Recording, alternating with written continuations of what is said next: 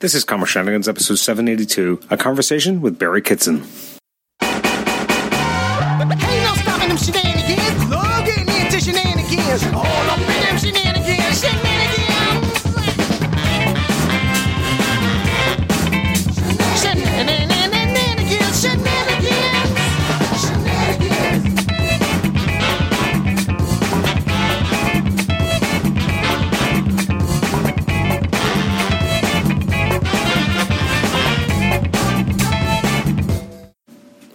Welcome to the Comic Shenanigans podcast. I'm your host, Adam Chapman. This is episode 782. It's our conversation with Barry Kitson. Barry has been a, an acclaimed artist in comics for uh, quite a long time, so I got to sit down with him recently uh, to talk about his career in comics, uh, both starting out in the UK and then also breaking into American comics, his long partnership with Mark Waid, amongst many others. It was a really fun conversation. We really got to uh, dig into uh, a lot of the different things he's done throughout the years. I really enjoyed it, and I think you're going to enjoy this episode too. Uh, Barry's just a phenomenal talent, and he has a, a good way of telling a story as well. And uh, he's worked on such incredible books. So, uh, yeah, I think this was a, a very enjoyable episode. Uh, you can always email me at comicshenanigans at gmail.com, like the show on Facebook, rate and review us on iTunes, subscribe to us on iTunes. You can also listen to us on Stitcher. Uh, next episode, 784, will be the second conversation with Laura Martin. Uh, we're also going to have upcoming episodes uh, with Dave Lanphear coming back on the show to kind of finish out looking at his career. And we're working on a, another special guest coming up soon that uh, I don't want to jinx yet because I'm still working on scheduling. But uh, some good stuff coming up, and I think you're really going to enjoy it. But without further ado, let's jump right into the episode with Barry Kitson. Barry, welcome to the Comic Shenanigans podcast. Thank you very much. I'm glad to have you today. So, how are you handling with the current pandemic? Are you st- still working through it? Yeah, pretty much. I mean, the the only real uh, change um, for me really is the inability to go to any conventions. hmm So you know they've all been cancelled or postponed. Of course. Uh, a, a random convention question: When you do go to conventions, um, what is the the most common thing you're asked to sign, and then does that differ when you go to a convention in North America versus in Europe? It, it does differ. It, it, it differs from region to region um, and from year to year. Um, a lot of it depends on what I've been working on most recently. Um, I mean, two years ago, I was quite surprised that uh, Caitlin took a tally of all the sketches and things I did. I did more sketches of Wonder Woman than anyone else. Oh, really? And the only Wonder Woman thing I've ever actually drawn was Wonder Woman when she met the Tasmanian Devil.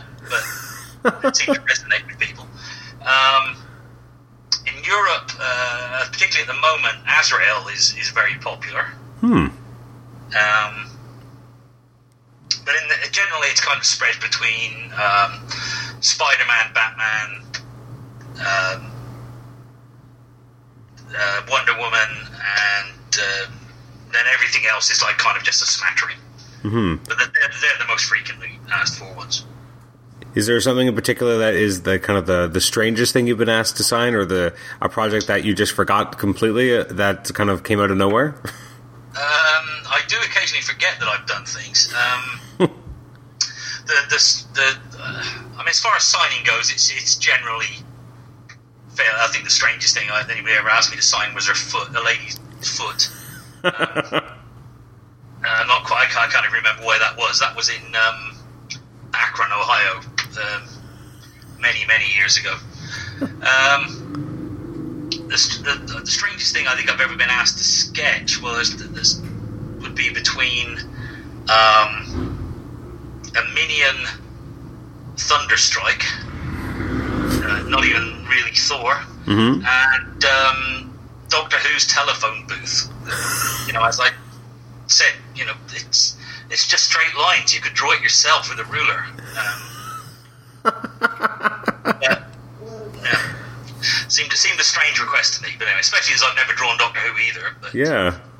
I'm, I'm always interested by that stuff because, yeah, I mean, like, there's certain people who you expect certain commissions from, but I'm always interested in, in the weird stuff and the things that people kind of zero in on that you wouldn't think of, or there wouldn't be a direct kind of connection as to why they would ask for that. So I'm always intrigued by those. Yeah, I'm, I, I kind of get the idea that if you've known an artist's work and he's never drawn something, you might think, oh, I'd like to see what his take on Hmm. X, Y, or Z would be. But why you would take that as far as a, a, a police telephone box, I don't know. So let's go let's go way back for a second. So when did comics first kind of enter your life, or how did they, you know, were they a part of your, you know, when you were growing up, or like at what point did you kind of say like I I really like comics, I like this medium before you obviously entered the medium later on? Uh, I, well, my, my dad was something of an artist, um, but I'd never really paid much attention to anything other than until I saw my first American comic, and um, it was so different to uh, comics in the UK um, that generally had like maybe I don't know 12, 16 panels on a page to go to you know seeing your first Jack Kirby comic and a massive splash page. Uh, I, I just fell in love with it immediately. I guess I was probably about seven or eight years old, I guess.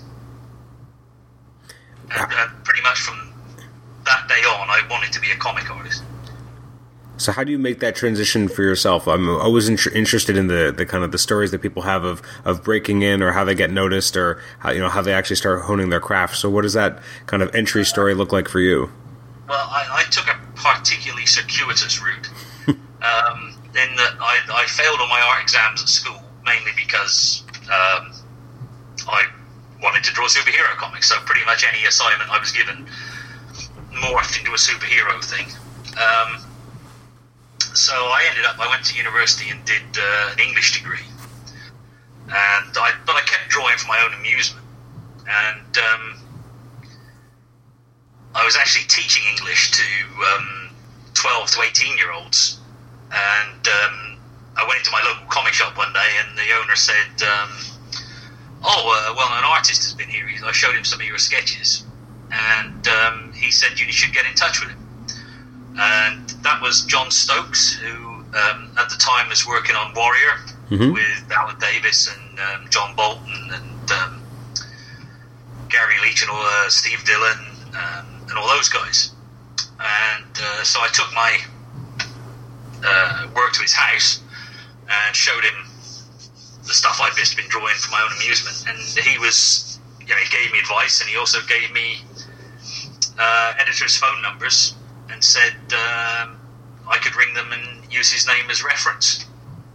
Wow. And so, you know, that got me an interview at Marvel UK. And um,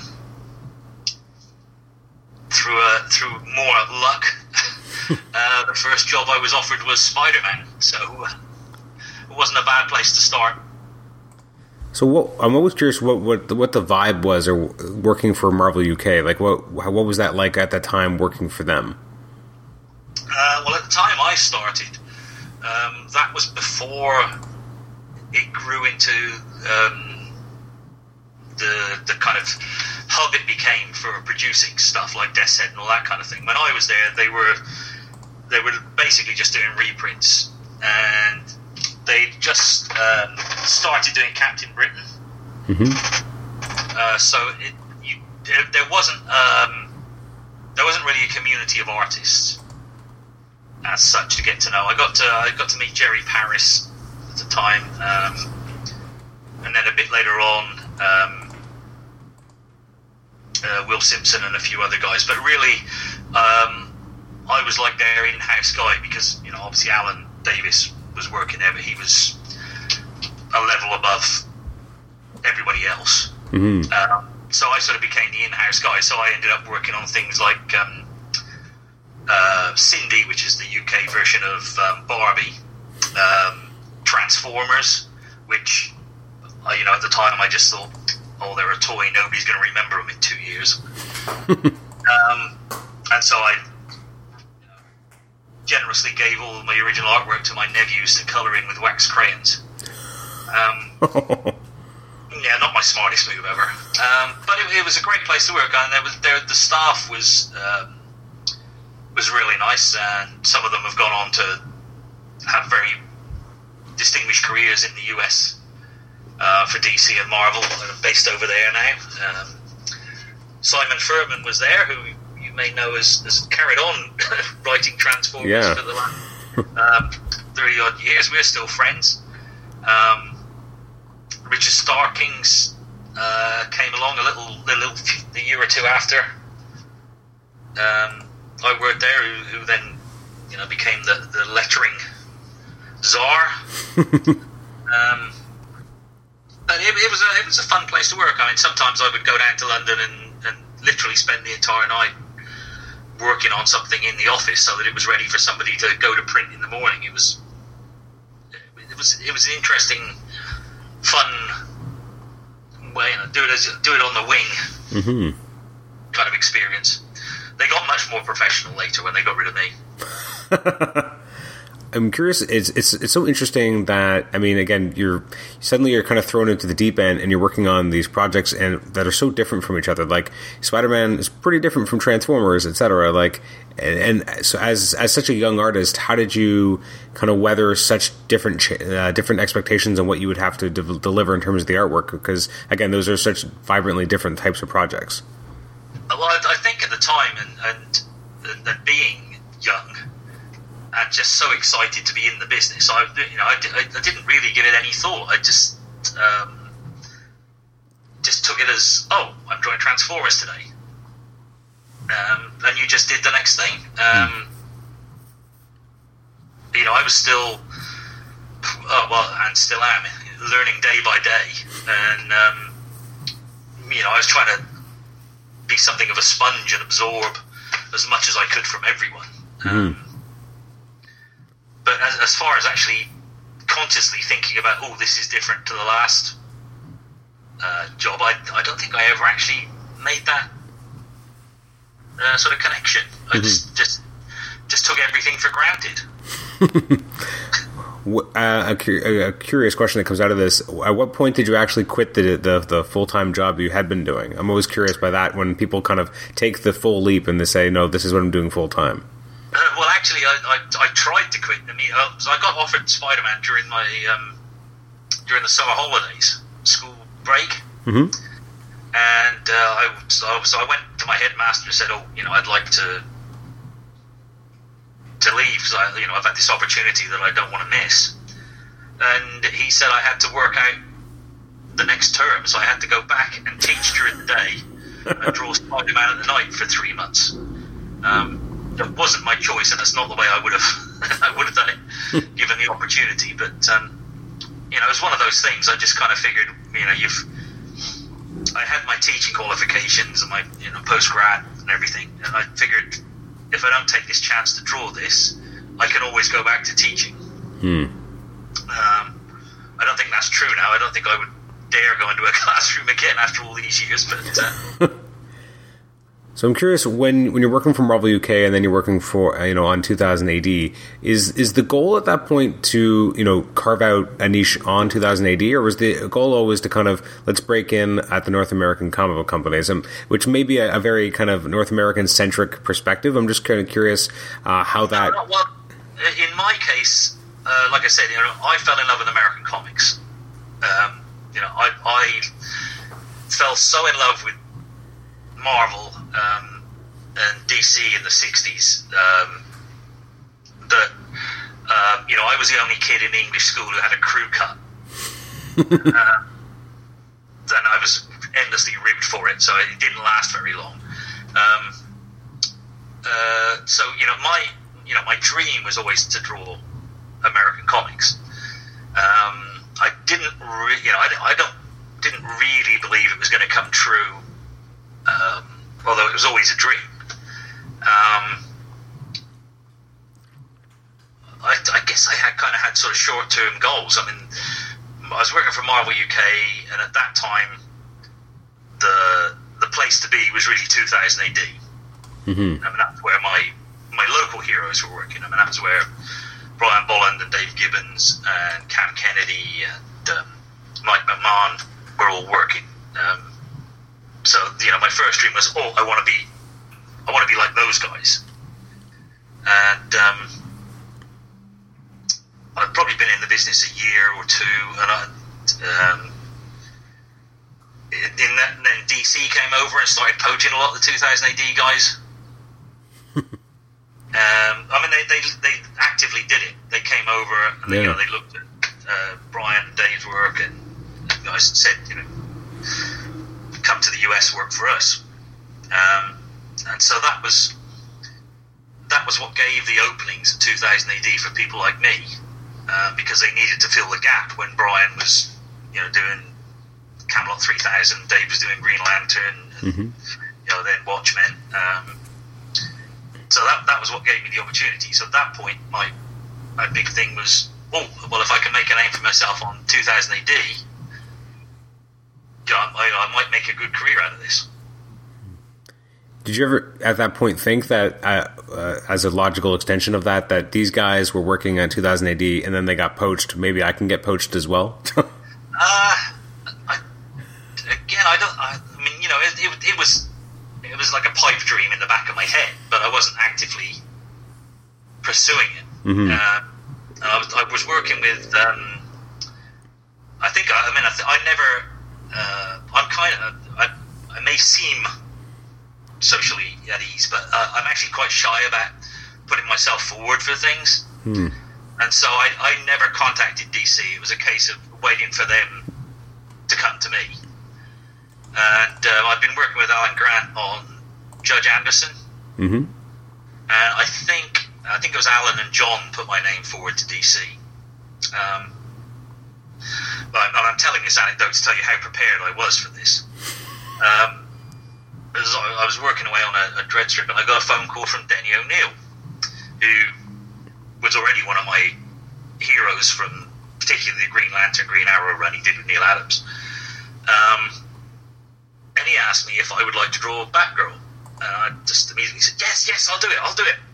And I was sort of over the moon. And I put the phone down, and then I sort of realised, oh, I didn't even actually ask how much they were going to pay me.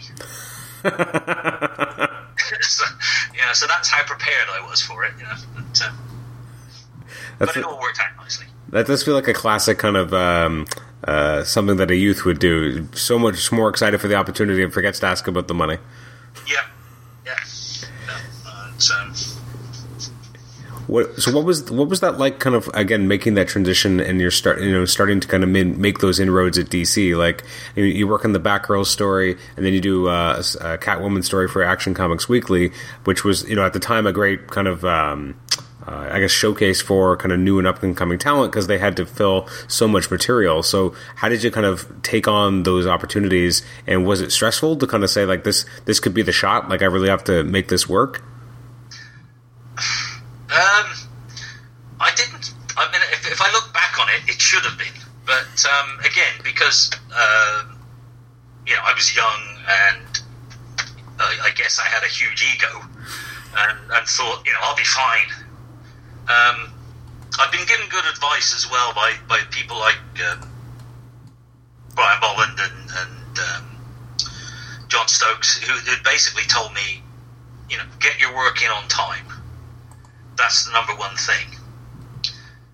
Um, and I think that was what it, that was what impressed DC most, rather than actually, you know, the quality of the work was the fact that I did it on time. Um, and I, then I was still very naive. It was still, you know, I was still a, a kid, um, for, you know, pursuing my dream. Um, I mean, the, at the same time as I did the the Catwoman thing, I was also asked to do the Legion of Superheroes annual. Mm-hmm. I think it was number eight. Uh, Brian did the cover for it, and I got the script, and I've been I've been used to you know working fairly closely with um, Alan, and uh, so, and so I, I didn't think twice about ringing the writer up to discuss it with him. Uh, it was just a bit later that Karen Berger, who was the editor, said, "You do know that Paul is the publisher of DC Comics."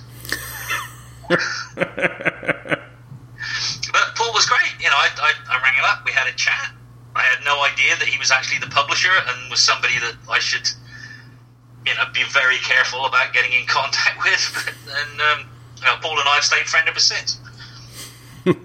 When uh, when I, I, this is maybe a, a naive question, but did you find when again that you're starting to make that transition, um, the detail of the scripts or how much you know how much was in the plot started to change in North American comics versus when you were working kind of with Marvel UK in 2000 AD? Like was was there a kind of a, a different uh, perspective on how people would put together their scripts, or was it fairly consistent? Um, it seemed fairly consistent to me. Um, I mean, I, like I said, I've always been lucky in that uh, writers have always been happy to discuss stuff with me, and, and you know, I grew up on the what maybe the the, the rose tinted glasses view of you know reading Stan's soapbox and oh everybody in America all the every, all the creators love each other they all get on. And you know I so I assumed that was the case and and you know I, I guess I was very lucky in that everybody I worked with um, seemed to, to have that approach and be happy to to talk things through and work things through and the more I work with people the more freedom they always give me um, uh, they, you know, they, they seem to sort of trust my storytelling. Um, so I've never really had too many problems. And again, I was lucky at, at that, that first Legion story I did at the time. Um, Dick Giordano was um, one of the vice presidents at DC, Mm-hmm. and you know, I ne- I never had any t- contact with him at all, other than at, at this point. Uh, but he was obviously paying attention to everything, and he looked at the pages I sent in, and he did little sketches, which sadly I can't find anymore. Oh, But he, he re-sketched some of the panels out and sent them to me. So you know, it's like you might have you might want to have thought about staging this panel like this. And so you know, I was I was getting great help and advice from the get go. so I'm curious about how does how does Legion eighty nine come about? Because I mean that's a you know you're you're launching a book now with Alan and Keith. So what was that process like? Was you know they kind of like hey we have this new project, or I, I'm just always curious where this came from. Um, yeah, it was exactly like that. Um, I'd I'd done the um, the annual, and I'd done the Catwoman in Action Weekly, and uh, Denny offered me Catwoman mini series, and Karen Berger at exactly the same time offered me L E G I O N, and um, I made the decision pretty much purely on shall I do a mini series or do an ongoing? And I, I did the ongoing. I guess it's that simple, right? Well, it, it seemed that way to me at the time. I mean, you know, uh, I guess if you know, if I thought about it, I could have thought, oh, Batman, uh, you know, Catwoman, Batman franchise. Ooh. But I didn't think those things through, and I, and I think I was lucky that I chose the way I did. It does feel like it does feel like a freelancer's answer, though, right? Like I'm going to go with this the thing that's going to be an ongoing gig for longer potentially than something that we we know is going to be you know short term. Yeah, yeah, exactly. And and it was it, it was exactly the right thing for me because it gave me uh, you know a regular title. I learned to do my twenty pages a month every month. Um, the Legion fans are phenomenal, and they gave me so much support that you know basically gave me a home to learn my trade at for I think it was like five or six years. So how closely did you and Alan work on those on those books and like putting them together? Like how did your um, collaboration kind of develop as the series went on? Because obviously it went on for quite a while, and you at some point you know just took over writing on your own. Yeah, well, um, so Alan and I had always worked had worked pretty well on 2000 AD, and then what we did then on Legion. Um, well, first of all, Keith would for the first, I think it was 12 issues. Keith did um, like thumbnails. Mm-hmm. So that was another great lesson for me because I learned a lot of storytelling from Keith's thumbnails. Um, and then I would, Alan and I would actually physically get together and we'd spend a day talking through the dialogue and where we were going to go next. And um, then, you know, I would go away, Alan would write the plot up, I'd draw it, send him the pages, he would dialogue So here's a, a- a interesting question. I'm, I'm curious. So you're working on Legion, things are going well, and so how does how do you end up doing two kind of random issues of Wolverine? Like it seems like an interesting. Like you're over at DC, you're doing this this title. How does how does Marvel come calling, and how do you end up with the two issues on Wolverine? Uh, that's a very good question. Um, I, I honestly can't remember. Um, I remember how it come. It, it only became two issues. This is. Uh, it's, it's kind of feast or famine thing as always. Like at the same time, I was doing. I, did, I was offered the Catwoman and the Legion of Superheroes. Mm-hmm. Uh, I was offered a run on Wolverine and to do to work on the Wild Cards project, the George R. R. Martin thing, and I found that I couldn't do both. And on this one, I made a dumb decision. Uh, well, actually, no, I was talked into it by by Marvel. Uh, I should have stayed on Wolverine, um, uh, but they convinced me that um, the Wild Cards project was was the one to to really concentrate on. So so I did that, and of course that pretty much disappeared without trace. Mm-hmm. But it did introduce me to George Martin, and, and so we well we almost collaborated on something else at DC, but it never got published. In in your career, I mean, are, are there a lot of those kind of those projects that almost happened that and, and, I mean every every creative type has you know a kind of a, a, list of those right? The the projects that almost happened or that they should have done or is there anything in that period that you kind of remember or recall that you're like oh man that would have been that would have been fun or that would have been interesting? The, the, the, the, project with George was really the only one for me that happened like that. I've been very lucky generally.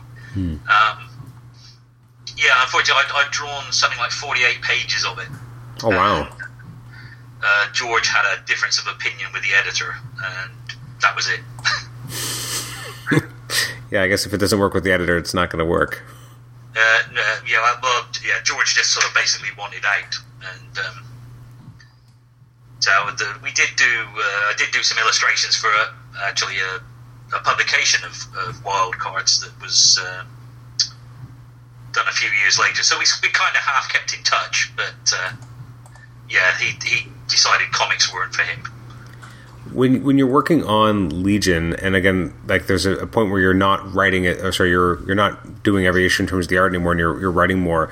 What was it like to kind of flex that muscle and, and start writing that book? I mean, we we know you more as a as a penciler, but what was it like to kind of take the creative reins as a writer as well?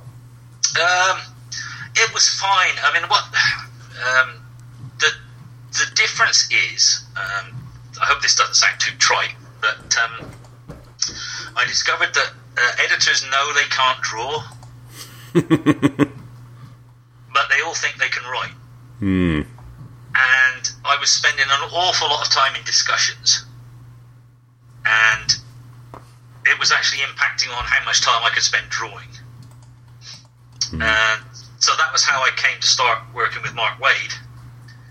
Uh, I thought, well, you know, Mark can do the dialogue. I'll let him do all the talking to the editors, and that's sort of how our relationship began. And since then, whenever we've worked together, we, we actually, if you look at the credits, it always says storytellers because we basically co-write everything as far as the plotting goes. Now that does bring up a question. Obviously, he's one of your most one of your more frequent collaborators. How did you guys kind of first meet, or you know, do you guys have a, a meet cute story, so to speak? Uh, no. um, it was uh, um, basically, you know, I was looking not to be doing all the writing chores on Legion so that I had more time to draw. And Mark's name was put forward. And so we thought, well, we'll, we'll see how it goes. And, and it just it just worked pretty well. What what is it about the give and take you guys have that seems to work so well? I mean, obviously you guys have worked on a number of great projects together, and there's obviously a lot of trust between you two. But how like how how do you think that works, or what do you attribute that to? Um, well, I, I always I think we're a bit like the odd couple in that you know we we have virtually no tastes in common or character traits in common other than comics, and. Uh, and when we so so we both come from completely different sides from everything.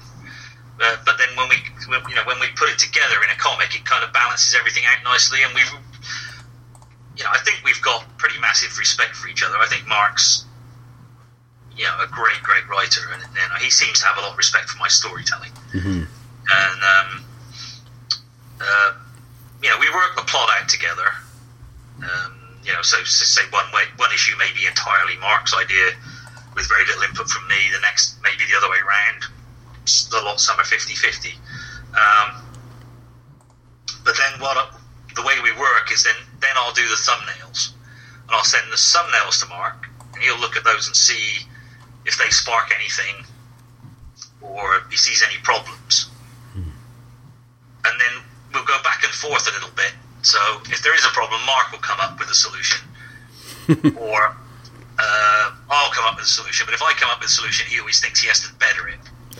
And so we kind of uh, kind of egg each other on, and uh, then you know once we've just you know once everything's been ironed out, then I'll do the full pencils. And quite often, I'll be surprised by Mark's dialogue is because he'll um, sort of tailor the dialogue to what I've drawn, and you know, I've learned that the biggest compliment he ever gives me is if a page comes back and there's virtually no dialogue on it. Hmm. Because he just said, yeah, I looked at the pencils, it doesn't need it. One thing that stands out, um, I'm, I'm thinking specifically about some of the projects you've done with Mark, but I mean, in your art is um, kind of the, the acting you have on your characters in terms of like their facial expressions and really nailing those those moments where you almost don't even need the dialogue because you already know what the emotions are, are kind of emanating off the page. How do you like? What were your inspirations or influences in kind of developing a, a very you know uh, expressive style where you could you know intuit what these emotions were just through a look or you know again uh, the acting of your characters? Oh, that's very difficult for me to pin down. Um, like I said, I, I was a sponge as far as art goes. Um, when people ask me to list favourite artists, once once I've got past you know uh, Jack and Neal, then I'm into a spiel of hundreds and hundreds. so I, I don't I don't really like to do that because you know however many I do, I I forget someone. Hmm. Um, uh, but I think it was just um, I just wanted to be a good storyteller, and, and to me, it seemed like actually showing emotions on faces was good storytelling, and, and body language as well is something else I tried to um, take into account, so the different characters would stand in a different way, or or you know lounge over a seat in a different way, things like that. Um, I I couldn't tell you exactly where it came from. I guess just from looking at so many great artists that I just sort of knew that it was something I should try and do subliminally. What was it like to leave Legion? And again, was that something of your choice, or was it because you had the other projects coming up with Adventures of Superman? I'm curious what kind of led you to leave Legion. You still did covers for a while, but you weren't working on the interiors anymore. Um, well, what happened was uh, Marvel offered me two ongoing number one books to do. So I went to DC and said, "Look, you know, I've you know I've done my all my years on Legion. I've really loved it, but you know they're giving me an opportunity to actually make some money, and serious money in those days. Uh, you know, it was we're talking about the eighties now." Um, and uh, DC said, "Well, if we offered you Superman and Batman, would you stay?" And so I stayed. I mean, that, that, that's pretty easy calculus, right? Like if the, you know these these are the the big characters, right? Like these are the big toys. Yeah, exactly, exactly. I mean, you know, um, how often do you get, you know, when you're when you're a kid who's always you know wanted to draw Superman, Batman, or Spider Man, whatever. How often do you actually get that opportunity come up? So It wasn't what I was going to walk away from. yeah. Now, was that you know a, a lot of pressure to kind of come on a book like Superman? Like a, again, a very iconic character. Um, you know, is you know I guess the about a year after they had the kind of the death and return of Superman. Was there a lot of pressure bringing going on to a book like that, or was that was any pressure just self you know self inflicted or? Um, again, I think uh, I, I, I, I didn't feel that much pressure. I just thought I still I was still like I can't believe this is happening to me. I can't believe I'm getting the chance to do this. um, I was just still in the euphoria of having the opportunity that I it never entered my head. You know, the, the self doubt never actually got into my head. I mean, it sounds ridiculous now, and looking back on it, it should have done, particularly with my skills as limited as they were. Um, but it really didn't enter my head, so I, di- I didn't feel the pressure. I was just having so much fun, you know, as a kid in a toy box. Now, when you're when you're working on Superman, you're working with Kesel. What is your collaboration like at that point? I mean, Kesel's obviously has you know an artistic background as well, so I mean, I would imagine the scripts would be a little bit um, you know a little bit different than someone who doesn't have you know an art background. Um, yeah, I'm sure. They, I'm sure that you know Karl's could see the pages in his mind when he was writing them, um, and so I, that probably made what I had to draw, you know, easier for that that reason. Um, I think probably again I'd been so lucky and I'd worked with so many good writers that it it didn't strike me as anything different. Uh, it only it only it.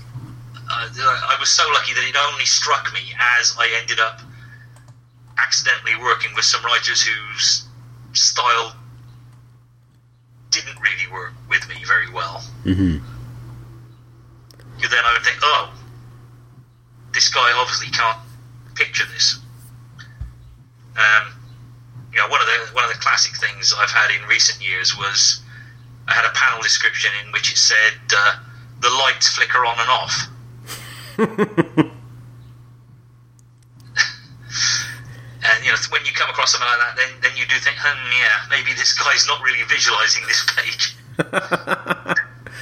I guess it's one of those things that, yeah, like if unless you're an artist and you're used to kind of uh, again having to kind of visualize exactly what it is, it's harder to kind of make that leap. If you're, uh, yeah, as a writer, it sounds like a great idea, right? But it sets the mood. But really, how are you going to execute that on a page where you don't have Yeah, exactly. that movement? I think that the and the worst. The only time I've ever rung up and asked an editor for more pages was on a 2000 AD job where, uh, in one panel, uh, we were supposed to see uh, a van parked in a street, and we could see the two characters inside the van. We could see down the street. We could see into a nightclub where we could see people dancing we could see something in the rear view mirror of the van. and I, I, I just had to ring up and say, look, uh, you know, I'm sorry, this is six or seven panels. This is not one panel on a six panel page. And uh, yeah, so that, that guy also, could gather, didn't have a great visual No, I guess not. uh, set of the page. Well, I mean, the image itself was great, and if you were shooting a movie, Mm. you know, you could have done a nice tracking shot, straight, you know, done it all, but no. Um, another book that obviously you had a you know a longer uh, association with was Azrael, and that was obviously you know a, a big book coming out in the mid '90s because you know the character obviously had been at you know the the middle of everything that was going on with Knightfall, etc. So what was it like to to join Denny O'Neil and you know put the adventures of Azrael onto the page? Um, well, that was intimidating, um, and it was also intimidating in that, um, yeah, Denny is working practices are completely alien to mine.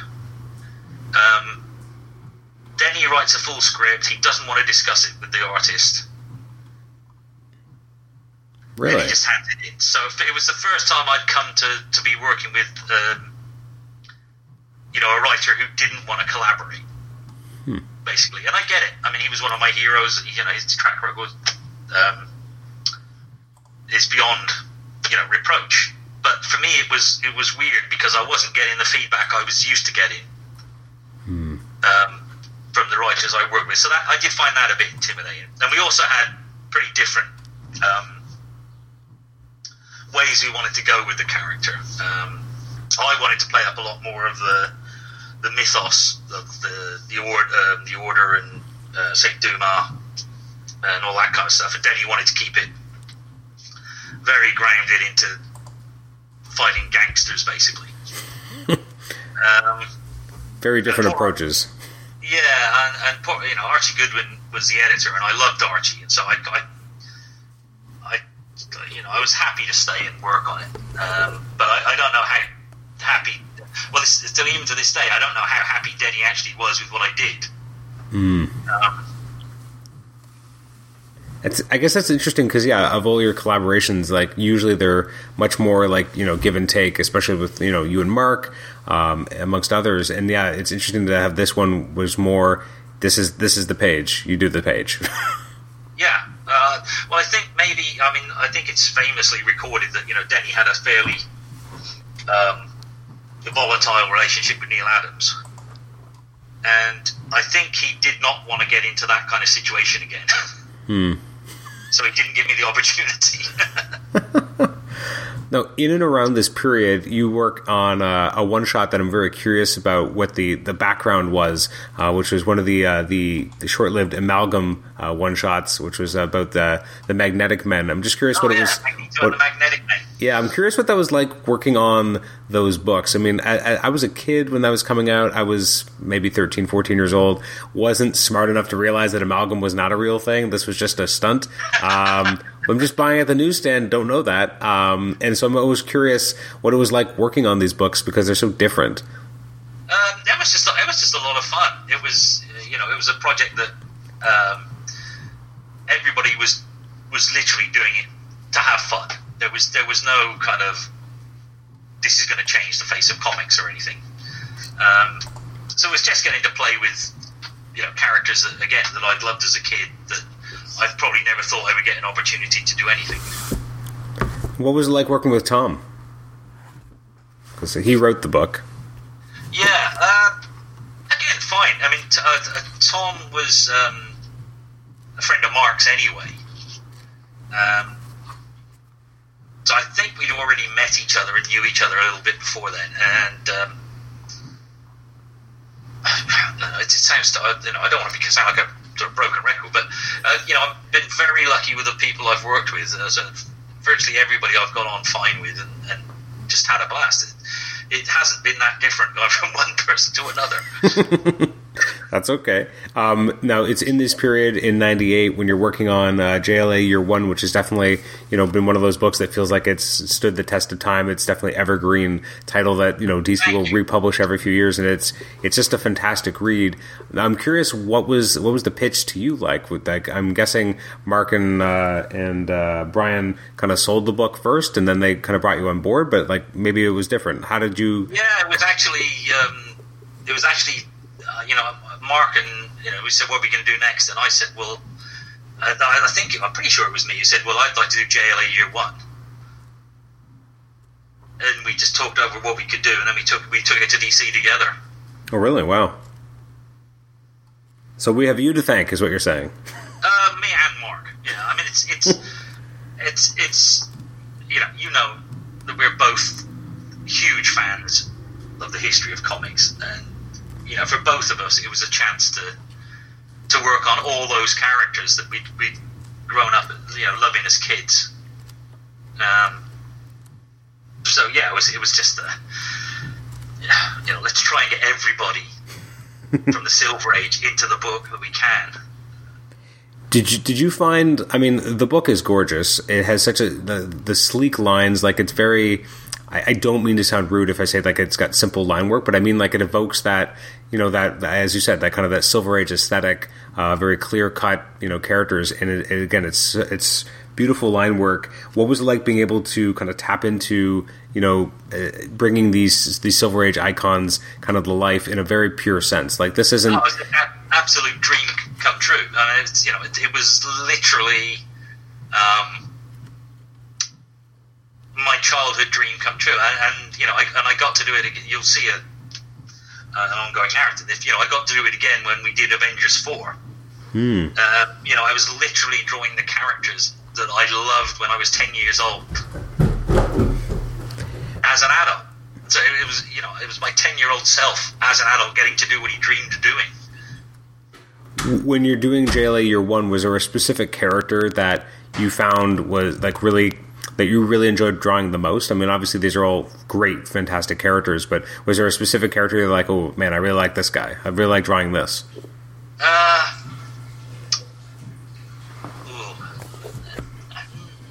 I don't think I don't think many sort of leap out because I, like I said, I hate doing favourites lists because I love so many of them. um, Black Canary was has always been one of my favourites ever since uh, Nick Cardy did a Brave and Bold um, years and years ago. So it was great to, to draw her. Um, there were so many that I got the first, you know, my first chance to actually draw them um, in there. I had, you know, the Metal Men. Um, although I've done Magneto and the Magne- Magnetic Men, it's not quite the same. No. Spectre, you know, the JSA people. Um, yeah, I mean, I, I it's I, I could just rant on for ages about. it. I'll end up naming every character in the book if you're not careful. Oh, well, I, I feel like this is going to get a similar response then in terms of picking favorites. But I'm just curious. Um, I mean, throughout your career, you've obviously had a lot of inkers working over you. Are there any inkers that you think kind of got your what you were getting at the most? Which is a weird way of asking. Like, is there someone who you thought really kind of was able to match what you were looking for in the pencils and really bring them out in their inks? Um, yeah, uh, Ray McCarthy did a great job. Um, unfortunately, he was not the fastest, um, which is why we didn't get to work on for that long. Um, Mick Gray was fantastic, is fantastic. Um, we're still working together. James Pascoe was a pleasure to work with. Um, so, I see, you're, you're going to trap me into forgetting somebody, aren't you? Not on purpose by any means. I, I know. I know. At the end of this, I'm going to be going. Oh, I forgot to say. Uh, I'm, I'm already cringing now. And I, I, uh, Mark Farmer obviously was amazing. Uh, uh, he actually inked the very first uh, Spider-Man story I ever did, and he was way ahead of me technically at the time. So he made my first story that was ever published look way better than I really deserved. And um, we never actually worked together again until I did Spider Man for Marvel in the US. So we had like a 25 year gap. That's funny. I, I feel like that, that happens a lot with, you know, creative types in this industry though, right? Like it's kind of like ships in the night, you kind of passing by and then you'll you'll work together again, but it'll be a long time later. Yeah, yeah. It's um, it's it's, it's sort of the blessing and the curse. The fact that you can't work together again for 25 years probably means you've both been busy for those 25 years. That's very true. So I'm curious. So, so you do JLA Year One, which I mean, I, I wasn't reading the trades at the time, but I would imagine was a pretty big, you know, splash. I mean, the fact that it keeps being reprinted is obviously a testament to how timeless it is and how, again, well crafted it all is. But then you work on Flash and Green Lantern, The Brave and the Bold. W- were you in, in any way worried about being pigeonholed as kind of the the Silver Age guy, the guy kind of doing an updates on these classic characters, but uh, in a kind of a throwback style? I suppose I should have been. Again, it's another of these things where I was. I, I didn't think about it because I was just having too much fun, and I was thinking. I actually think you know it was quite cool to be the guy who was allowed to up you know update them, um, and and you know to be honest, you know it's the it's the period of comics I really love. Um, at the time, you know, Vertigo was a big thing, and a lot of the creators at Vertigo were, were British creators, and people kept asking me, "Well, you know, how come you're doing superheroes? You're not doing Vertigo stuff?" And I, you know, the honest answer was, I loved superhero comics. Um, I wanted to have fun. I still, you know, one of the things I get at conventions most often now is, is people coming up saying how much they enjoyed JLA Year One and the Avengers stuff because they're saying, "Oh, it's like comics when we really loved comics." Oh, for sure. I mean, the, you know, it may, may, may mean I'm not cutting edge, but uh, well, there's just such a such a classicness to, especially like how you put the, these characters together. Like your rendition of the Flash is probably one of my favorites because it's so sleek, it's so simple, and I find that when people try to overcomplicate a character like the Flash, when it should just be someone running fast and nice and smooth, right? Like it, it I, and I find a lot of the, the the more recent redesigns on a character like the Flash, where it adds like extra piping or extra like effects to the to the you know to the figure. I think it kind of gets away from the sleek and simpleness of that character, which you do so well. And, and that thank you, and that, and that brings up another you know instance of somebody I forgot to mention, um, Carmine Infantino. Um, I started drawing because I saw his page in the Flash angle, how I draw the Flash. And I can literally remember that as a little kid, thinking, "Oh, so that's how you draw the Flash." And sit down and start to do my first superhero drawings.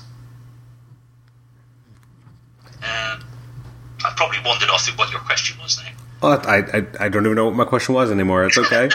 Um, But well, yeah, I mean, I, I try to, I, I try to get what I think is the essence of characters, and for me, the Flash was always, you know, bright and airy and fun. I, you know, I loved the Rogues Gallery when they were fun, not when they all became d- demented serial killers. uh, you know, I find I, you know, they're, they're great stories that these people, you know, people have been doing with them, but but to me, they're not that's not my Flash. You know, that's. Yeah, sorry, I'm rambling. That's okay. Um, uh, here's a question: when you, when you were working on Brave and the Bold, and you have the issue where uh, you do have uh, Green Arrow, and obviously it's set in a very specific time period. What, how? I mean, when I'm looking at it, I'm like, well, I can kind of see the Neal Adams in there. Was that a very deliberate thing to do because you're playing in that wheelbox or sandbox? because uh, Tom Grindberg actually penciled that issue, and I inked it. Oh, did he? Oh, I'm sorry. Yeah, yeah. No, it, it's. Um, I, was. I love inking other artists, and it just seemed such a perfect fit to get that um, Neal Adams vibe to it. That, um, yeah, so so Tom came in for that that issue and did a did a, a, a great job, I think. How do you approach inking versus penciling? I mean, it's. I mean, obviously you've you've made your bones as a penciler, but for the times when you do get to ink someone else, how do you approach it? Um, I uh, approach it as I want to be true to what I think they intended. Um, I don't just trace lines. I kind of, uh, and, and I expect inkers to do this with me when I pencil as well. I continue to change and alter things as I ink. Um, beyond that, I don't think there's any um,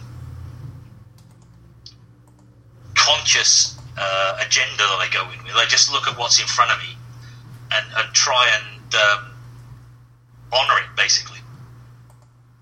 That'd be as true as true to the original intent as possible, right?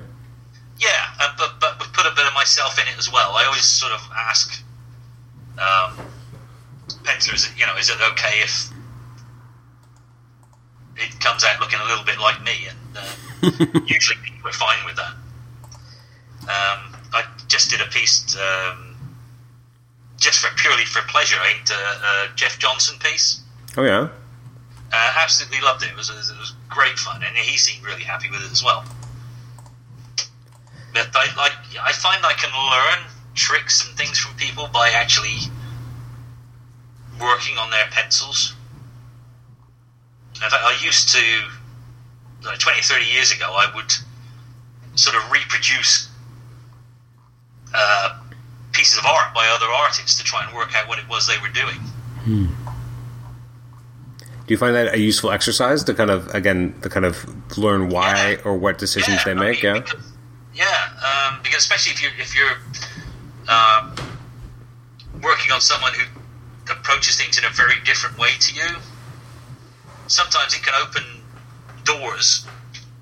Because uh, I mean, an example would be someone like Mike Mignola, whose work I absolutely love, but he structures it very differently to me hmm and so I, I, I did a couple of pieces. You know, we're, we're talking way back now in the eighties, um, based on things he'd done, and then I did the same with Kevin Nowlan. And actually doing it, sometimes you, your your your brain's like, oh, right, I get what he's doing now. That sometimes when you just look at it, you see the form, but you don't actually understand it and what's underneath it. hmm Um, and yeah, I, I've, I've, I've found it extremely useful.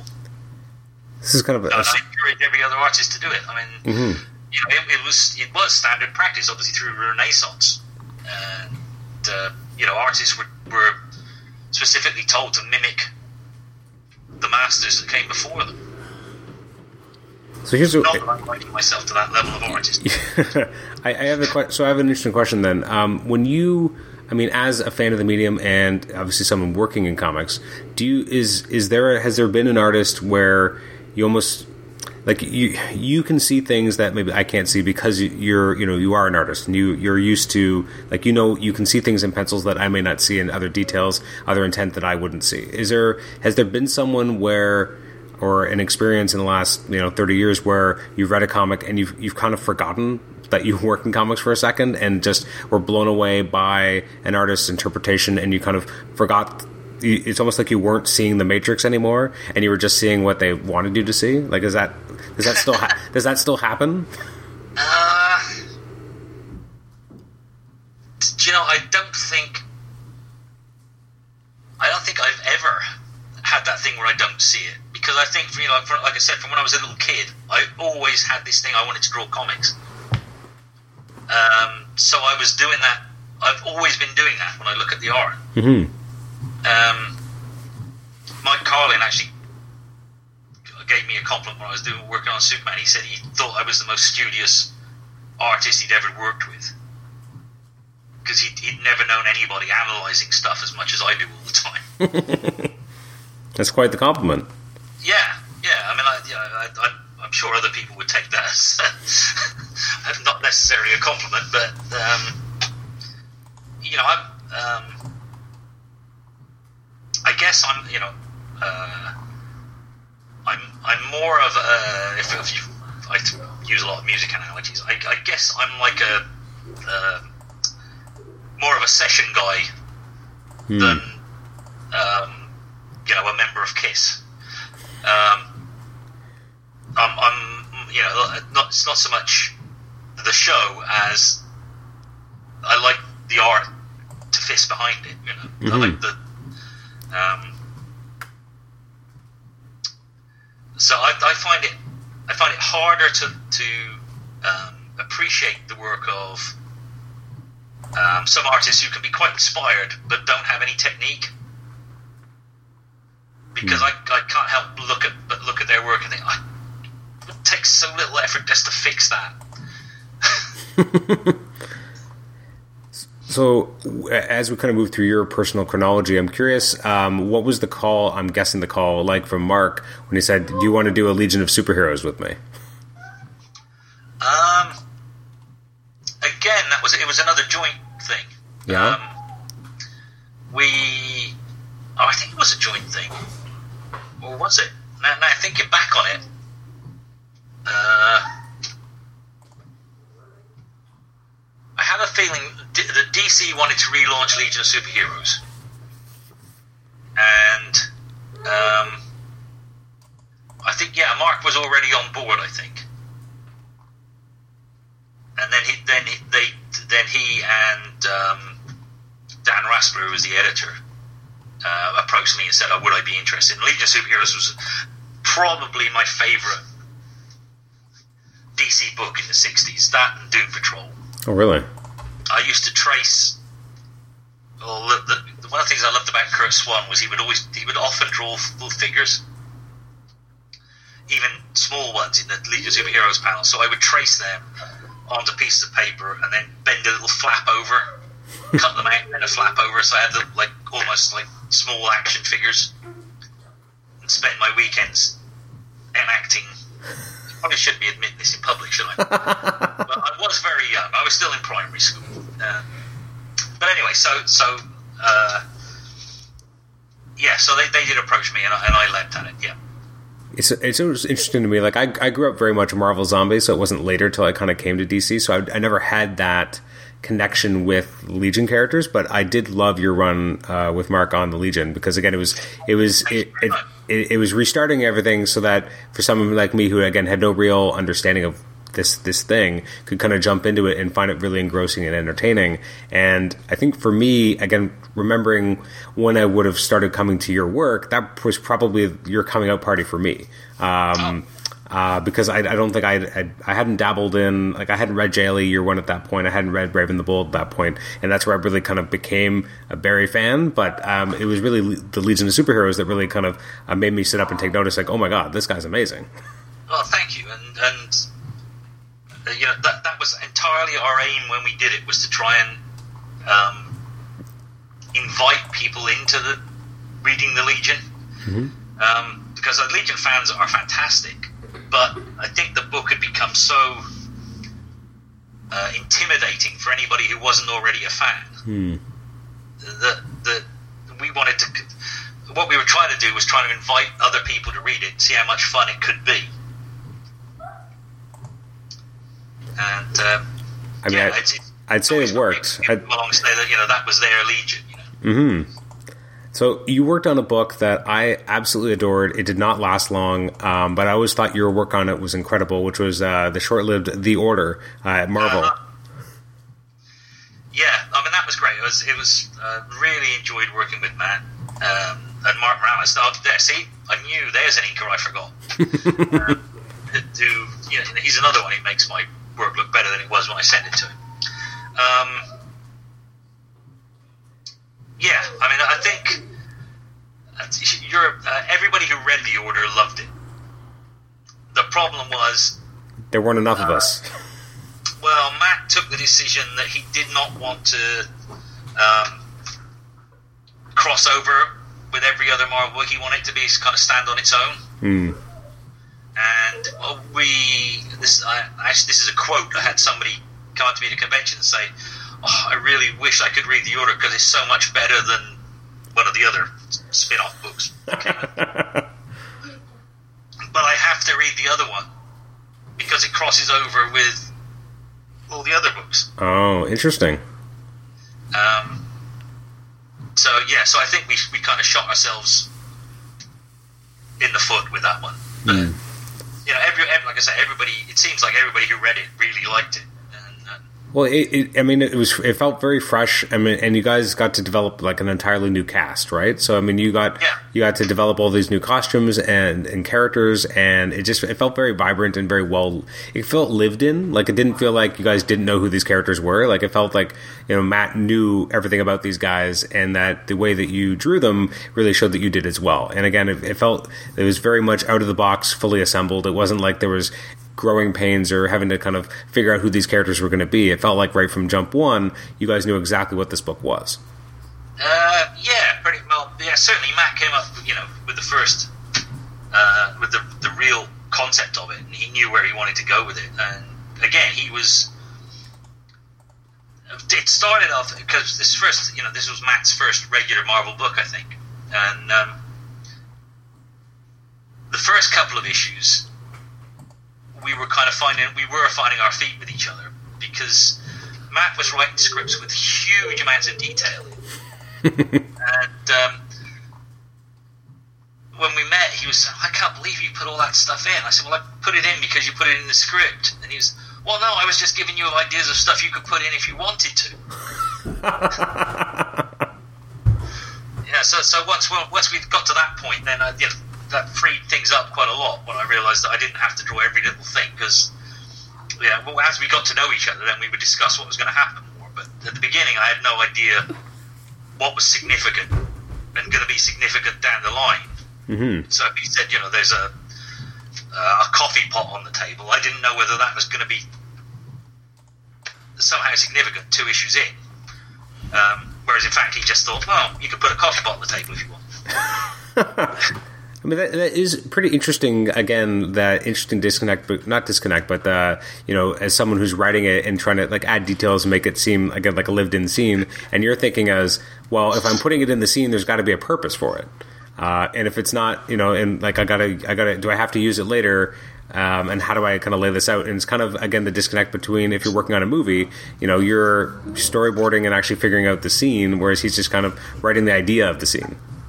Yeah, yeah. It's um, I think, uh, and I think Alan Moore kind of admits this that as the scripts for Watchmen became known by everyone, a lot of writers thought they had to put that much detail into every description, Mm.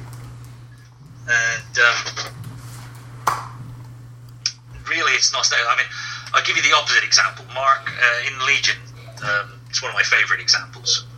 Um, Mark Mark's plot when it arrived said pages 12 to 17 they fight and he put in brackets underneath how much money he was going to get for scripting those five pages,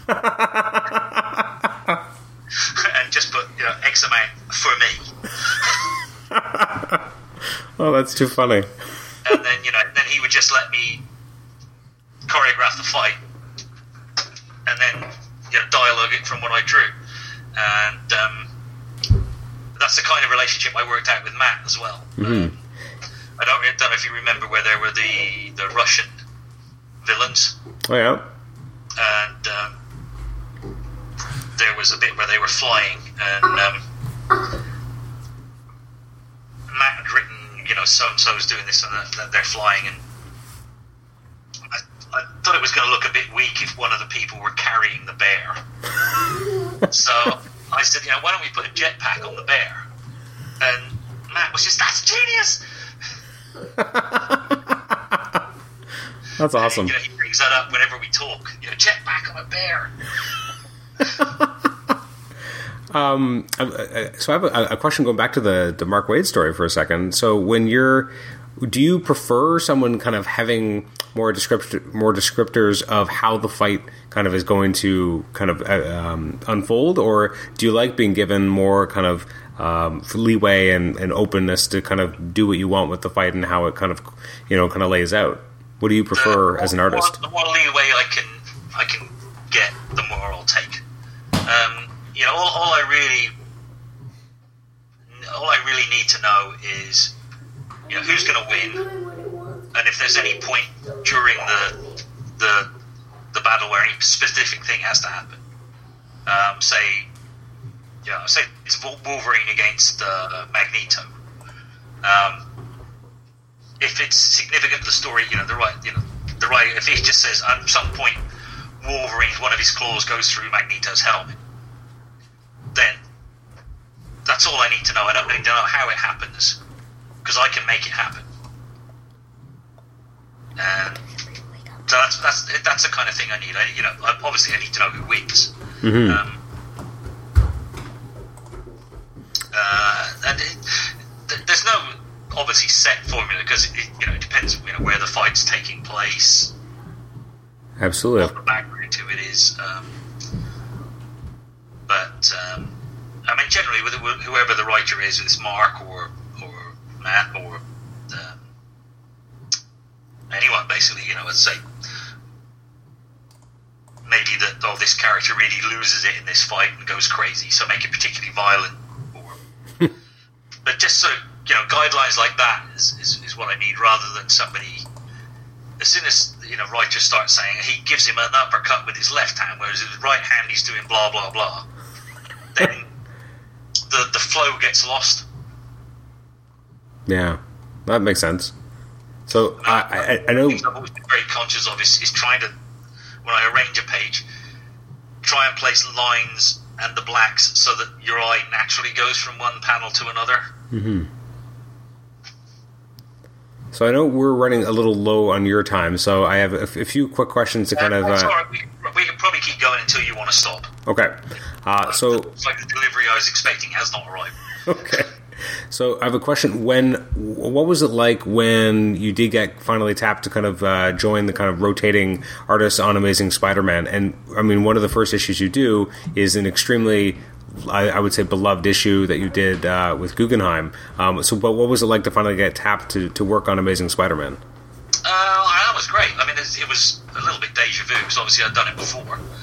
Um, and the other thing was, you know, Steve um, Wacker, who had been the editor on Legion, was now editor on Spider Man. So it, uh, I mean, it, it, it I, I, I- you know, I can't deny it. It was a great thrill to be drawing Spider Man. That's kind of the character I first drew professionally. I was back working with Mark Farmer. Um, a character everybody in the world knows. Yeah, uh, you know, if you, you can meet someone on a plane or something, or in the old days when people used to use planes, um, and people say, "What do you do?" If you say, "I, I draw Spider-Man," they know exactly what you mean. If you said, "I don't know," um, Legion of Superheroes.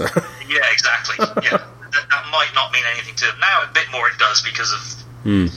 uh, you know all the TV franchises and things. But yeah, I mean, if you if you said you were drawing Zotaro or something like that, That- That's a nice deep pull there. yeah, there's there's definitely less less of a sense of immediate recognition. yeah, yeah. I mean, even if people's never read a comic, they know who Spider Man is, Yeah. and um, you know they know their kids love Spider Man. uh,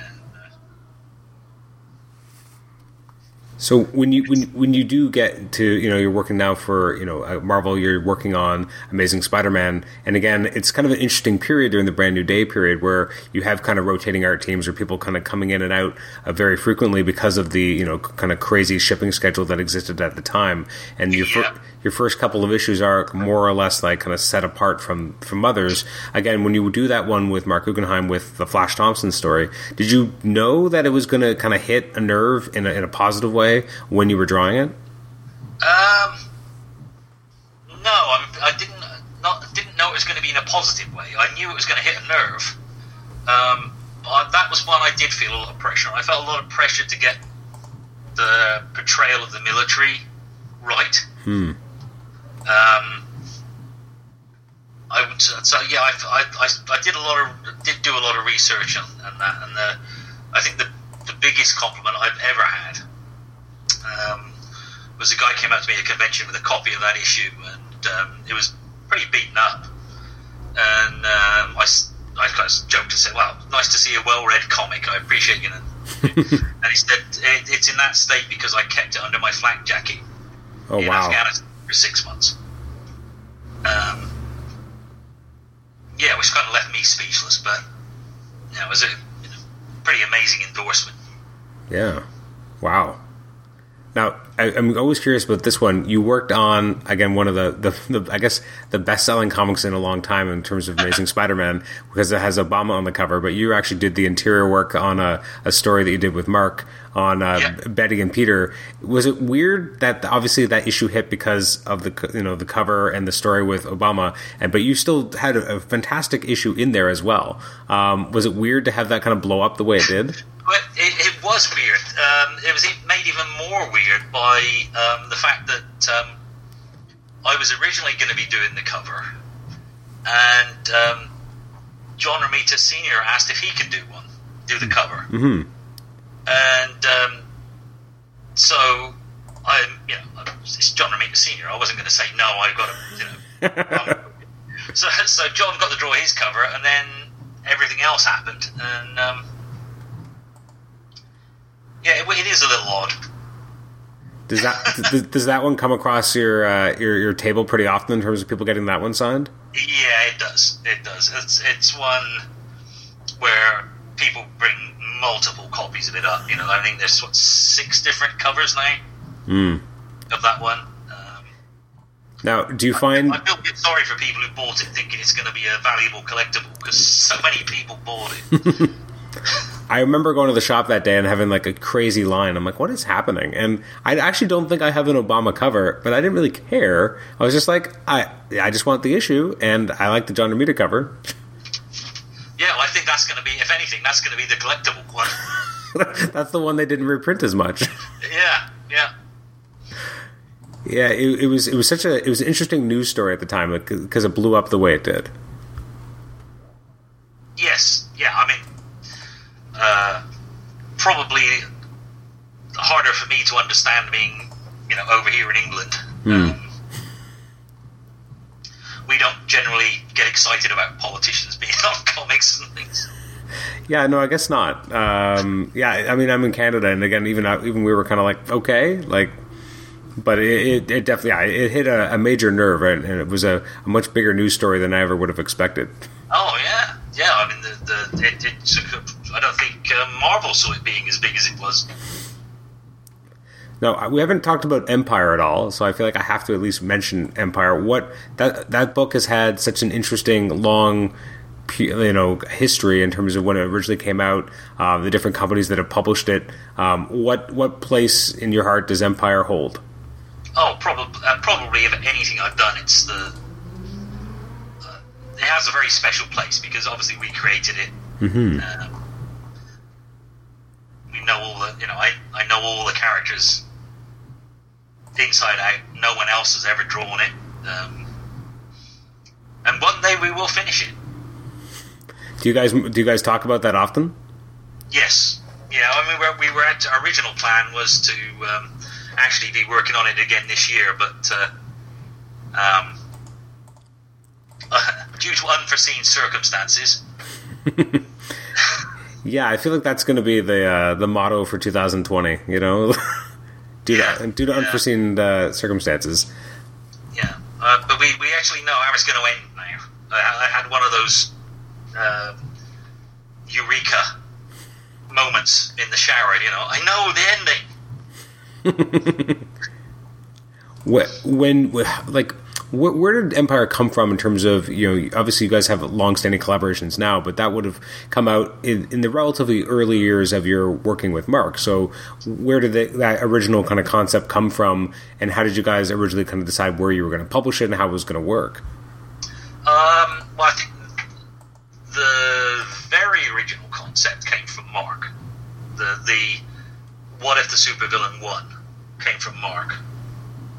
Um, and that's often the case with us. You know, Mark will have the the the um, core idea of something, and I'll throw in an awful lot of the surrounding stuff. Um, uh, so uh, Mark had this idea, and at the time, um, a whole bunch of creators were um, wanting to do an independent company, which was going to be Gorilla. Yeah. Uh, so it was it was basically friends. It was um, Joe Kelly, uh, Mark, Karl, Tom Grummett, um, George Perez, uh, Mike Wieringo, uh, Todd DeZago, uh, Kurt Busiek, Stuart Immonen, and Pascal Ferry was in, involved at the time as well. And, and it was basically just a bunch of people who were friends and theoretically this company was going to be financed by a certain person and we were going to publish comics. Um, so everybody came up with their own ideas and we got off and running and then found out that the finance wasn't actually there. Hmm. Uh, so some people carried on and paid for their own projects to keep going. I mean, Tom and Karl had their money from the death of Superman, so they could afford to pay for um, Section Zero. Yeah. Uh, sadly, I didn't have their royalties from that period, and, uh, so I said to Marlo, "I'm sorry, I, you know, I can't afford to pay for this to be printed ourselves." And so, uh, you know, um, I went to DC and said, you know, we've got this book, we've done first two issues, we really like it. We'd be happy to come back to DC if you let us do it there. And they were kind enough to say yes. Nice. Now, now that you guys kind of again kind of know the ending, does that take some of the, I guess the the long term plotting or or burden off of you guys? Because now that you kind of know where you're headed, more like you know exactly how you're going to stick the landing. Uh, Like, does it make you more excited now that you kind of know where you're going to kind of I, be I'm able? very excited to get there because I love that ending. But one of, one of the things that happens when Mark and I work together is we follow the story all the time. Um, so we don't necessarily arrive at the ending we thought we were going to arrive at. Hmm. Um, classic case would be the death of Dream Girl Oh yeah. in the League of Superheroes. That we hadn't planned that at all, and we were working on the plots. And then you know, Mark rang me and said, you know, well, we have to kill her. and Do you ever wonder if your uh, phone lines were tapped? How many times you guys would get in trouble? probably quite a lot. and you know, I was pretty against it because I I liked her a lot as a character, but you know, Mark made a, a very good case for it. Made made it the, the story and the story the, made it, the story better and the um and the, the story always has to come first. You know, in my opinion, Hmm. uh, to be a good story. And I, I think sometimes, uh, I hate to sound like an old grump thing, but I think sometimes in the modern world of franchises and licensing, um, sometimes that gets lost, Hmm. and it's you know sometimes people aren't telling the best possible story; they're telling the story that works best for the franchise Yeah. which I don't, you know, I, you know, I loved the era of comics I loved was when you'd get a creative team on a comic, and you would get their vision of that character, with almost no interference. You know, like Frank Miller on Daredevil, you know, uh, or uh, yeah, so, so many titles where people don't uh, think, um, you know, I mean, Neal Adams when he went on to the X Men. Yeah. They were they were the you know the least selling title at Marvel, and you know I often think that's when you get the best comics is when people are just left to do whatever they want to do. Although it does feel like with some of those, it was books where they just did, they had high, uh, low expectations, and then they were kind of allowed to do what they wanted. Yeah, exactly, exactly. Yeah, The higher the expectations, a little bit less creative freedom at times. yeah. Which is it's unfortunately now that now that you know the franchises are, are big money. I, you know, the, there's certainly a lot less creative freedom. Certainly in the big companies, which is I think why so many creators have gone on to do independent titles now. Yeah. So uh, you mentioned it way at the beginning when you were talking about things that you've signed before, but I'm always curious: how did the uh, conversation go for you joining Wonder Woman, Tasmanian Devil? Because that's one of those kind of weird projects that was happening at the time, where you had a bunch of these, you know, uh, crossovers between Looney Tunes and DC characters, and on the face of it, they sound so bizarre, yet so many of them were so enjoyable. Um, Yeah. So, like, uh, what was that like? Bizarrely, the conversation went: Would I like to do Superman meets? Uh, I can't remember who the character was, and um, I said, "Yeah, sure, that'd be fine." But then, when the script arrived, it was Wonder Woman and Tasmanian Devil, which you know, I was "Oh, okay. Um, never drawn Wonder Woman before, really. Um, and I really enjoyed it. It was, I thought it was a, a good, fun story, and um, it, it took me from Wonder Woman was always one of the characters that I was uh, anxious about drawing at, at shows, um, commissions, and sketches and things because I never really felt I'd got my um, my version of her down. Hmm. Uh, but doing that book, I definitely did, and now now I'm trying to draw Wonder Woman all the time. you know, people sort of come, oh, who would you like to draw? I'll do Wonder Woman. That's funny.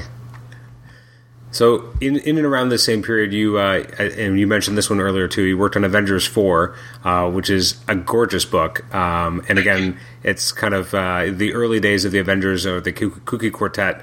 What was it like working on this project? And again, kind of tapping into you know the the purest forms of you know superhero storytelling because this is you know this isn't uh, you know trying to make it more modern day and dark. This is kind of celebrating the medium and what it is. Yeah, exactly. And again, it's, it's a bit like JLA Year One. It was it's it's me getting to do what I wanted to do when I was 10, 15, 12 years old as an adult, um, and and literally between a couple of the issues that I read at that age. Um, I could just, you know, I could just go on and on. It was, it was, uh, it's, it's literally my sort of dream project. Let me, I, I know you don't like picking favorites, but I mean, of the core four, which which of the core four did you find you had the most fun drawing or being able to kind of bring to life? Uh, probably Scarlet Witch. Really, what was it about Yeah. her that kind of uh, spoke to you? Um, I probably fell in love with her when she was in the Brotherhood of Evil Mutants when I was ten. um, I done. I, I'd drawn Captain America before. Hawkeye. I always struggle with the mask. So much as I love the character, and, and that uh, drawing him was always, oh, I've got to get this mask right. And Quicksilver was. No, I probably shouldn't say this on the record, but was always second to the Flash for me when it came to speedsters. so, That's okay. No one's going to take. I've always, I've always enjoyed drawing um, female characters. Um, again, one of the first bits of good advice I was given when I first started at Marvel UK was learn to draw females well. Hmm. Because so many of the guys who are aspiring to be superhero artists only concentrate on drawing muscle bound men. Hmm. And, and so one of the for me, one of the great compliments I ever get is when, especially you know, female readers say they like the way I portray women because they actually look like they could be real women, as opposed to you know wasps who've unfortunately lost their wings. Yeah. I don't mean that in the character of the wasp, obviously. One thing I, I, loved about that book is uh, how much you guys used, you know, very Silver Age villains, like you know, villains that you don't see that often anymore, like uh, you know, the Enforcers are like a very classic version of the Enforcers. Uh, you know, even the Wizard, uh, sorry, yeah, the Wizard. Um, seeing these very classic guys that again don't get used as often, but at the time we're just running around the Marvel universe like crazy. Yeah, yeah. Um, and again, it's, it's again, it's, it's reliving childhood dream. You know, I mean, if if I could get a book where I could just have these characters running around all the time now, I would leap at it. Absolutely. Was there anyone you asked Mark to include?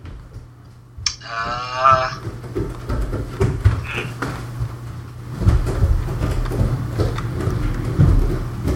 no, I think he pretty much he knows me well enough to pretty much know who I want to draw. I think. Hmm. You know, then I, I yeah.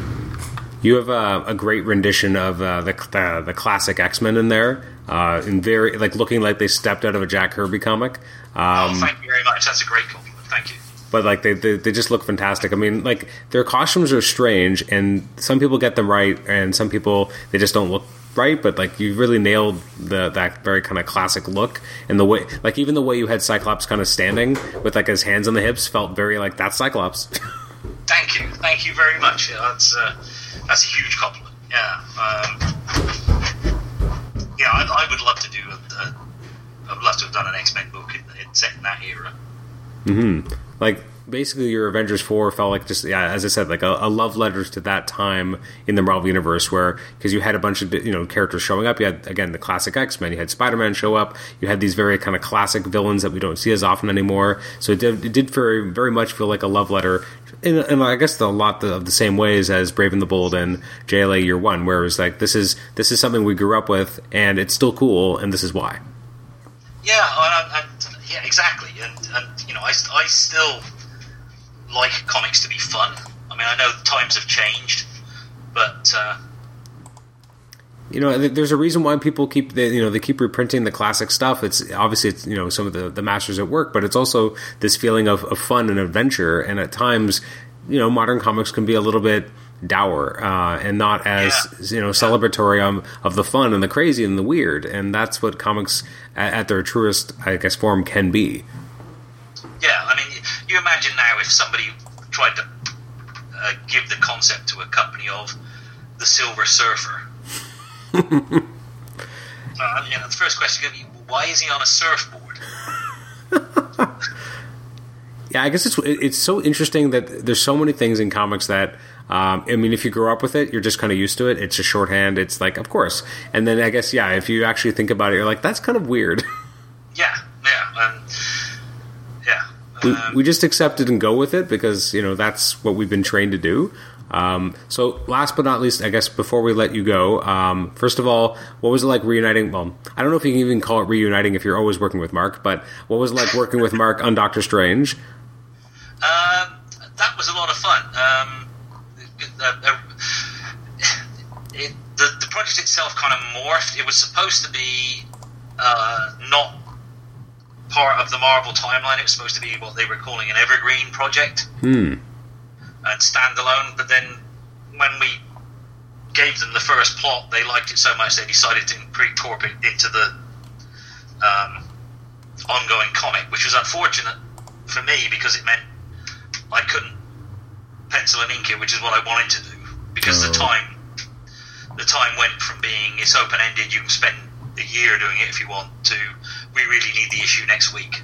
Ah, Um, so that that was a little bit um, not frustrating, but I would have liked to have been able to do it all and make it as lovely as I would have liked. Um, how did you how did you like drawing the current costume? um, it's different. yeah. yeah, I, I like the classic costume. That's fair. I, I think you know I'm not giving too much away. Um, it, it was great. It was fun to play with all those characters though, and, and this was one where uh, Mark was doing a lot of other projects as well. So I pretty much plotted this one. I probably did sort of the major share of the plotting on this one, but then Mark made it all much so much better with his his dialogue. Um, than it would have been had I dialogued it. Um, Hey, but yeah, I really enjoyed it. I'd never really uh, done The Strange before, and um, I really I, I like drawing Galactus at any time. yeah. Uh, Have you have you ever thought about? I mean, like again, besides you know, way back in the day, you know, writing on, on Legion, uh, kind of taking more of a stab at kind of scripting as well. And I mean, obviously, we know you know how to plot, but uh, in terms of actually kind of scripting as well and kind of telling your own story, is that something that does appeal to you, or is it more like only if it was by necessity? Um, I have thought about it, uh, and, and even recently I've been thinking about it. it. But honestly, the collaboration is part of the fun.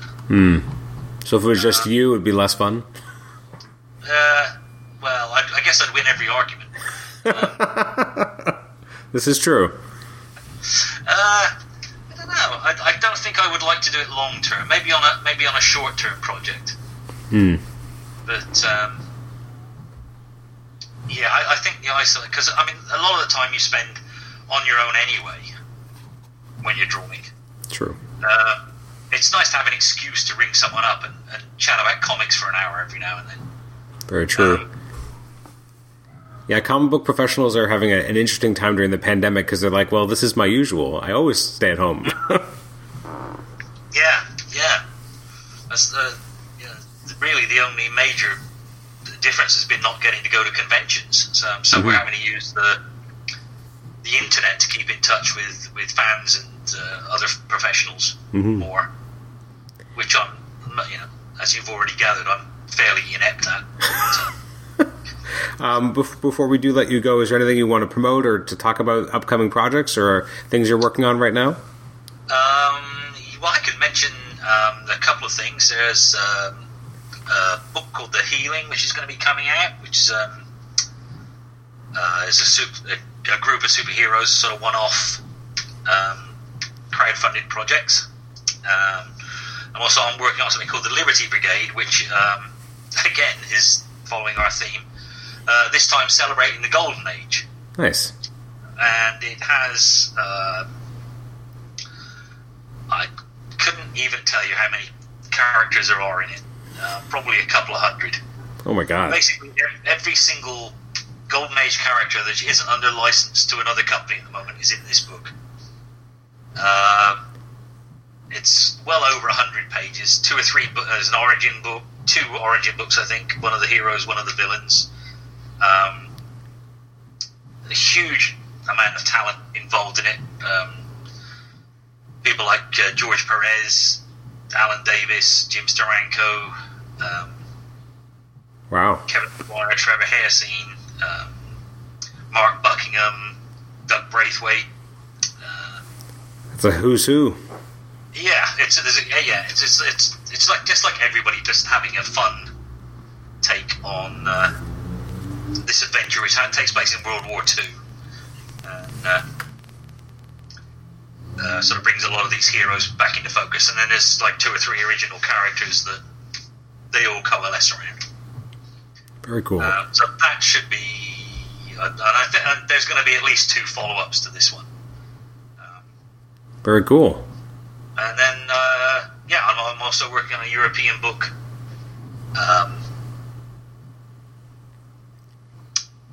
which uh, is kind of a, a take on um, supernatural take on a a Sherlock Holmesian type of character, but uh, I'm I'm doing a, a part of a book focusing on his his female companion, who's a vampire.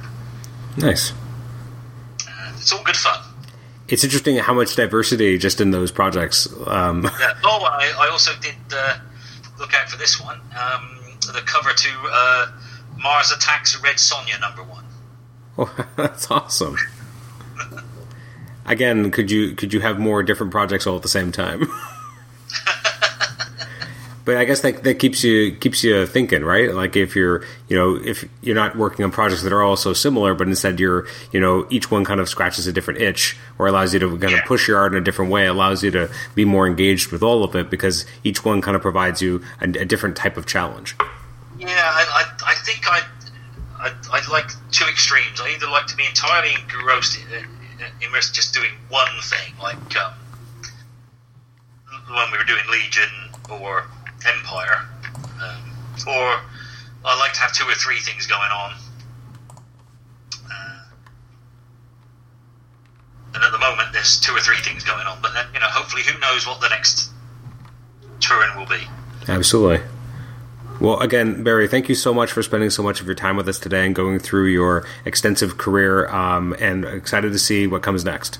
No, it's been a pleasure. Um, yeah, I mean, I, I'm still, I, I remain a fan at heart, and I still get, um, you know, a, a massive amount of fun and enjoyment out of actually meeting other enthusiasts.